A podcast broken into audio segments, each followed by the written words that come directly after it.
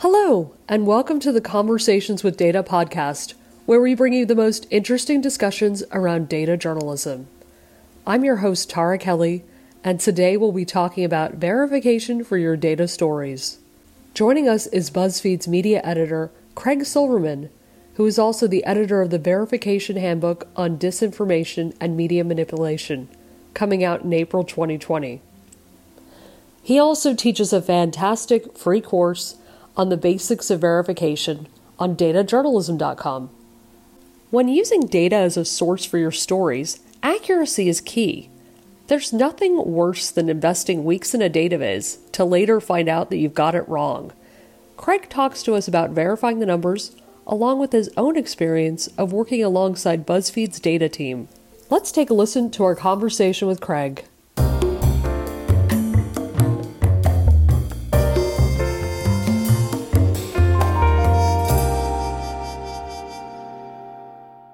Hey, Craig, thanks so much for joining us today on Conversations with Data. Um, can you tell us a little about how you got into verification in the first place and you became BuzzFeed's fake news expert? Yeah, well, I mean, thanks for having me. The journey to where we are now started in all the way back in 2004. So I'm sort of like showing my age, I guess, as, as describing this. Um, I was at that time I was a freelance journalist. I was living in Montreal, and uh, and blogging was you know still relatively new at that point and uh, and I was you know really excited by it. The idea that you don't need to you know have a huge infrastructure, or technical, or you know printing presses or that kind of thing to just start publishing and uh, or know how to code for that matter. And so I ended up starting a media blog and it was called Regret the Error, and it really focused on initially just like finding the best of the worst of mistakes and corrections being made by journalists and media organizations. So you know, right away, uh, verification is something that I'm thinking about because it's like, well, how, how did this mistake happen or how could it have been prevented? And over time, as I was collecting, you know, hundreds and then thousands and then I don't know, maybe tens of thousands of these corrections, and really start thinking about and researching the discipline of verification. And it's something that journalists talk about a lot. You know, it's our job to get things right.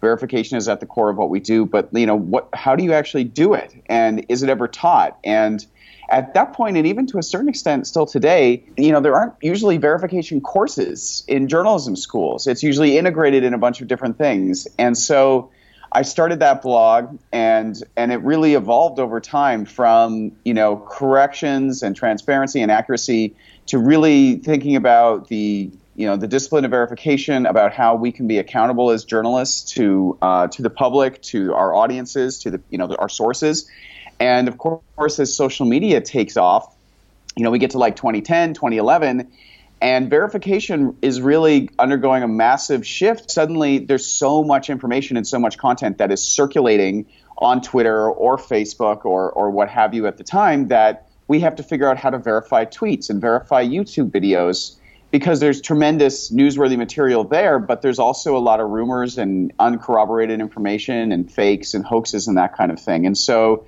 at that point, that's that's when I start really getting interested in in verification, social media, you know, online rumors, hoaxes, all those kinds of things, and that.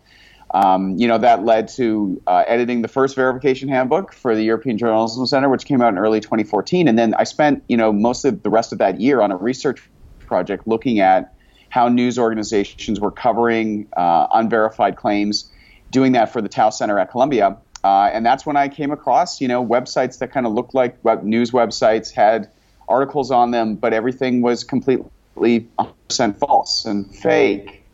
And I started just referring to them as fake news websites and started, you know, really talking about them and saying, hey, this is a huge problem because these things are getting massive engagement on Facebook, and the debunking efforts are getting a tiny fraction. And uh, so that's sort of when the term fake news starts for me. And then I joined BuzzFeed in 2015, and um, you know, we spent some time building our editorial team in Canada, but otherwise have been, you know, really focused just on reporting in this area. And it's broadened out from just like things that are 100% false to all different kinds of, you know, false, misleading, manipulated kinds of information, and also all different kinds of media manipulation in general. Whether it's you know people stealing money with digital advertising fraud or shady consultants manipulating search engine results, we have a very uh, open, which is great, but also easily manipulated media environment, and that's that's kind of what I'm thinking a lot about and reporting on these days. And when do you think was the moment, the exact moment when fake news really became a thing? I mean, I think, uh, well, so there's two important phases in my mind mm-hmm. of, of fake news kind of as the term, but also the general kind of global interest in this, this larger area. Uh, and I, at this point, I mean, I try to avoid using the term fake news as much as possible, unless I'm like describing what I was seeing in 2014 and that kind of thing, because because it's so weaponized now. But uh, obviously, at the end of 2016, and you know, right before the U.S. election, I, you know, I was publishing stories using the term fake news in the headline. And a week before Election Day in 2016, I published a story about teens and young men in Macedonia running pro-Trump websites that, you know, some of their most viral content, or you know, a significant portion of their most viral content, was completely false. And that story, you know, got a fair amount of attention when it came out. And I did a follow-up that was actually published on Election Day. And then post-election day, you know, Trump wins, and people are like, you know, shocked and in some cases freaking out and wondering how did this completely, you know, not predicted, unbelievable result happen. And I think for some people who went looking for an easy explanation, they said, well, you know, there was all this fake news and it it fooled people and they voted for Trump and that's what happened. And you know, uh, I think it was about 10 days after the election, I published uh, a study where I looked at, you know, top performing completely false, fake content and top performing legitimate election content. And you saw this massive spike leading up to the election. So it was a problem. It was particularly prevalent on Facebook. Um, but I think people started, you know, trying to explain what was a, a surprising and complex result, which is Trump's victory, with a simple thing, which was blaming fake news. And all of a sudden, you know, we have this nice awakening of, gosh, what is going on in our media environment? How is this stuff that is completely false coming from these, you know, weird anonymously run websites in many cases getting you know hundreds of thousands or millions of engagements on facebook um, you know good questions about what is happening in our media environment but you know some wrong conclusions and at that point i think trump starts to feel like people are questioning the legitimacy of his result of his victory and so in January, he gives his first press conference and he walks out on stage and he gets a question from Jim Acosta at CNN. And instead of answering the question, he basically says, I won't answer your question. He says, You are fake news. Uh, and he points at Jim Acosta. And at that moment, and there was like a, a reaction in the room and a reaction for tons of people, like on Twitter and otherwhere watching it. And, um, you know, and I think I, I don't know if he expected to to do that leading into the press conference. And that's the second moment where Trump takes ownership of the term and he starts using it and everybody starts talking about it and debating it and you know and we've just had really at this point we've had three years of that now and are there any parts of the world where you feel like you're seeing fake news more than others. Like for instance are certain political climates maybe a better breeding ground for this? It's interesting because uh, you know it is it is kind of a global phenomenon. And and you know, so what is a global phenomenon? Well, it's a global phenomenon that anywhere, you know, there is a decent amount of, of internet penetration and usage, and anywhere that there's also, you know, uh, the penetration of Facebook or WhatsApp or other kinds of social networks or messaging apps. Um, mixed with mobile phone access, you have an explosion in the amount of content information flowing and as part of that, of course, you have stuff that is false, that is misleading, that is manipulated. And, um, and I think people in a lot of countries around the world, regardless of the type of government, are struggling to kind of, you know, get through this sea of information of, you know, very different sourcing and very different quality. Um, and, and so, you know, we see this happening in democracies, uh, in, you know, the United States and, and elsewhere. We see it happening in emerging democracies, like uh, in the Philippines, you know, um, where where they're still sort of coming out of the you know a more kind of authoritarian uh, dictatorship type of, of government, and you know have been having free elections for some time now, but still um, you know still developing democracy there, and uh, and it's been a, a, a huge issue in the Philippines You can also look within autocratic governments uh, like China, where control over the information space is absolutely core to the Communist Party's um, you know function and role and priorities. And they, you know, there is a huge amount of censorship there, so it, it looks a little bit different. Where you know, in democracies where there's free speech, it's about the abundance of information. It's about you know using free speech to then spread stuff that is false, misleading, hateful, um, you know, harassing, and really exploiting those you know the values and the openness in order to to try and you know push people in certain directions, uh, confuse, mislead people. And in an authoritarian place like China, for them you have you know massive censorship, and then you also have you know, state-controlled information operations um, that are meant to kind of influence and control the population. And so you have these variations from one region in one country to the next. Lots of Facebook in some places. It's lots of you know WhatsApp or Telegram or Line. Um, in China, you have you know control over WeChat and other things like that. It is kind of a universal struggle. If you have the internet and you know social networks and you have mobile phones, like this is something you are grappling with for sure. Can you just explain to us what the difference is between misinformation and disinformation? Because I often see these terms floating around and I'm, I'm kind of confused by what's the difference. This is, I mean, I think this is a byproduct of um, fake news becoming a term that is widely used, but now is kind of meaningless. And people, when people say fake news, they can mean very different things.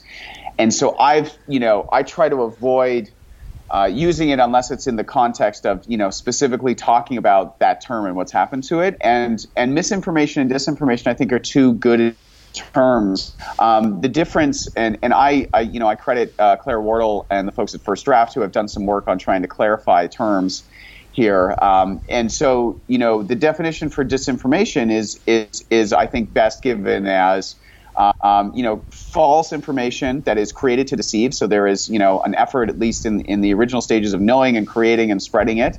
Um, and and so that is, you know, that's a difference about the content, and there's also intent there. It is in, intended to deceive. It's knowingly created and spread. And then misinformation is really about accidental spread of false or misleading information. And this is this is a really big piece of the puzzle here because you can have people who are absolutely well meaning, who have no intention of spreading something that's false or misleading, but who pass along because you know maybe they think it's important information and they think it's true um, or maybe because it came from a friend and uh, and they trust that friend, so they think it's true. And a lot of the time, you'll hear me referring to misinformation and disinformation because I think it is important to have those distinctions between the type of content. You know, is it 100% false? Is it misleading? Is it manipulated?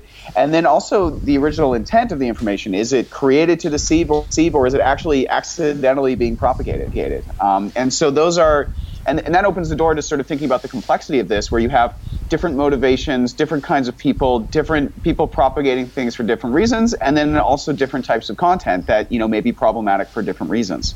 Now you've got an updated version of the verification handbook coming out soon. Can you tell us about that? Yeah, I mean, I'm really I'm really excited about this. Uh, you know, we published the first handbook in 2014. And so now, you know, the information environment has really evolved and changed a lot since 2014. And uh, and so this this handbook is really focused on investigating disinformation and media manipulation. So instead of the context of kind of emergency situations and breaking news situations, this is about um, disinformation and misinformation. And we've got I think it's about 11 chapters, six or seven case studies. And, and just like with the first handbook, I went out and I found people who I feel are like some of the best practitioners in this area. Um, so we have folks from uh, NBC News, from Rappler in the Philippines, from BBC Africa. Um, we also have people from you know research uh, orga- organizations like Citizen Lab uh, and uh, and other places like that. And so I think it's a, a, really good mix of different expertise, and also we have examples coming from different parts of the world where it's you know we, we don't have a North American bias or a Western Europe bias. There's there's good stuff uh, from Brazil, from the Philippines, from West Papua, and places um, to sort of show the global extent of this. And so. Like the first handbook, it is going to be free. It's going to be available online and it will be you know launching in early April. And I'm excited about getting this out there for journalists and other people to be able to have this resource that is free and easily available to them to do this work. Is there any one chapter you think is a must read for a data journalist? Um, you know, I think uh, I think there's uh, so we have a chapter and a case study around um, you know looking at inauthentic uh, accounts and activity, and you know it talks about about bots, and bots are a topic that you see people discussing a lot, and I think there's a lot of really bad uh, work saying, well, this is this is you know this must be a bot, this account or this group of accounts must be bots, and I think that's a place where data journalists might be really interested because you know you're making a determination based on data, uh, typically whether you're determining you know an account is authentic or not, and so we have some a good chapter and some good case studies that show some of the tools and approaches gathering the, for example, tweets from an account or a set of accounts, how you might do that, how either you know from the Twitter API or using tools, and and what are the kinds of patterns and things you want to look for in that data and in that activity. And so it's a mix of an opportunity with somebody you know who knows Python or who knows how to get data from uh, a, an API endpoint to you know to gather data and then you know you can think about how you want to sort and analyze that data but it also i think gives data journalists some really great just kind of mindset and and and very human and non-technical approaches for how you think about inauthentic activity in our social media environment and it and I think it might inspire data journalists to think about new ways of kind of gathering and analyzing this data. So I suspect that's those chapters and case studies around particularly around Twitter and around bots, um, will be really interesting for folks in the data journalism community. You've covered countless stories on media manipulation, most notably the Macedonia fake news industry, the Amazon fake reviews. I'm just curious, when you're covering this beat, do you ever use data skills yourself? I am not able to to program. Um, I you know I know some basic HTML.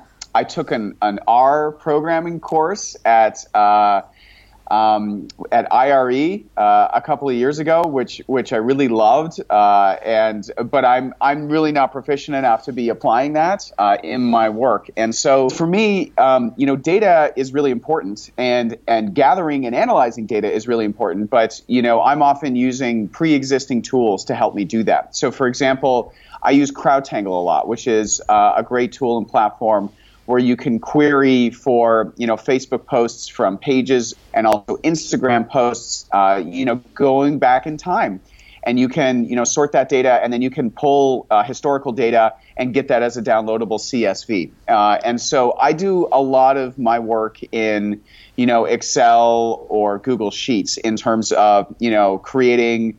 Uh, creating tables, uh, you know, looking at that data, cleaning the data, gathering the data, sorting and filtering the data to try and get the insights that I'm looking for. And so for me, that's I do a lot of spreadsheet work, and uh, and and a lot of times I'm pulling the data, you know, maybe from CrowdTangle or frankly building spreadsheets manually, doing doing that kind of work. Now, I'm really fortunate that at BuzzFeed News we have a data journalism team. Um, led by Jeremy Singer-Vine, who is fantastic and who I've done a whole bunch of stories with. And so w- when you know when there is a, a data component to it, or the manual approach is going to be insanely time intensive, and there's clearly a, a way to you know produce a script to gather it, um, I team up with Jeremy, and we've done a lot of stories together. And it's a really great partnership, and we're very fortunate to have folks in our newsroom with those skills who really love teaming up um, and partnering up on stories. Uh, and so for me, you know, I, I'm like I, I don't have advanced skills in this area. Um, I make the most with what I have and then partner up with folks who have them. And I think, you know, obviously, I think one of the bad trends in newsrooms has often been to treat like data journalists as like a service desk where it's like, hey, data friend, go pull this for me and then let me go do the reporting. And so we don't we don't treat Jeremy and his team that way. They are, you know, 100% full collaborators, and they just bring a whole other skill set and and mindset to it. So, thinking about open data, sometimes I think journalists can assume because it comes from a, a, government source or the World Bank or the UN, it must be accurate. What's your advice on that for verifying open data?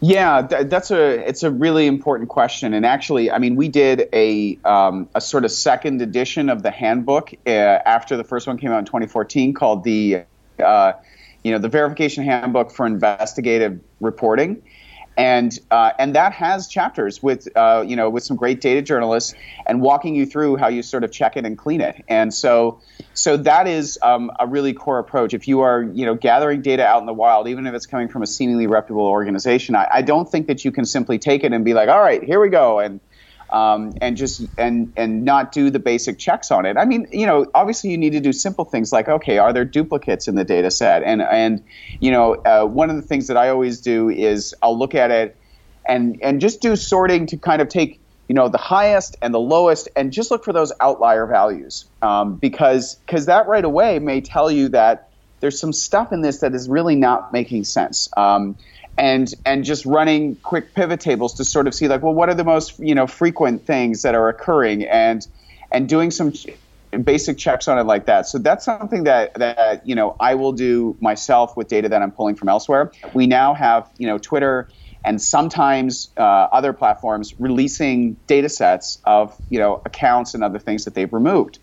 And and it has absolutely been the case where people looking through these data sets have found you know, accounts that uh, clearly were not, for example, you know, an Iranian account or a, or a Chinese account and should not have been included in this takedown, should not have been included in this data set. And so I think it's a tremendous opportunity to not just sort of check the data and look to see if it's making sense as you start to, to work with it, but to also really interrogate it and say, you know, is this what they say it is? And have, have they made mistakes in what they say they're doing? And thinking about privacy, I'm curious um, if GDPR is a concern for journalists when they're trying to verify things. Has, has that made it harder for them? I think one concrete place where it's it's made things a little bit difficult is when it comes to accessing, um, you know, WHOIS or DNS data. Uh, so GDPR has, uh, you know, has wiped out some of the records in terms of, you know, if you have a domain name you're interested in, you can do a WHOIS search, and sometimes, you know, if the person hasn't paid for a privacy service, you can see the person or company, uh, you know, who purchased or owns that domain. And with GDPR, that has has had some effect on the accessibility of those types of records. So that's one concrete example that we've been seeing. I to this point, I have not encountered a scenario where stuff that I had before, or you know, I hit a complete dead end because of GDPR.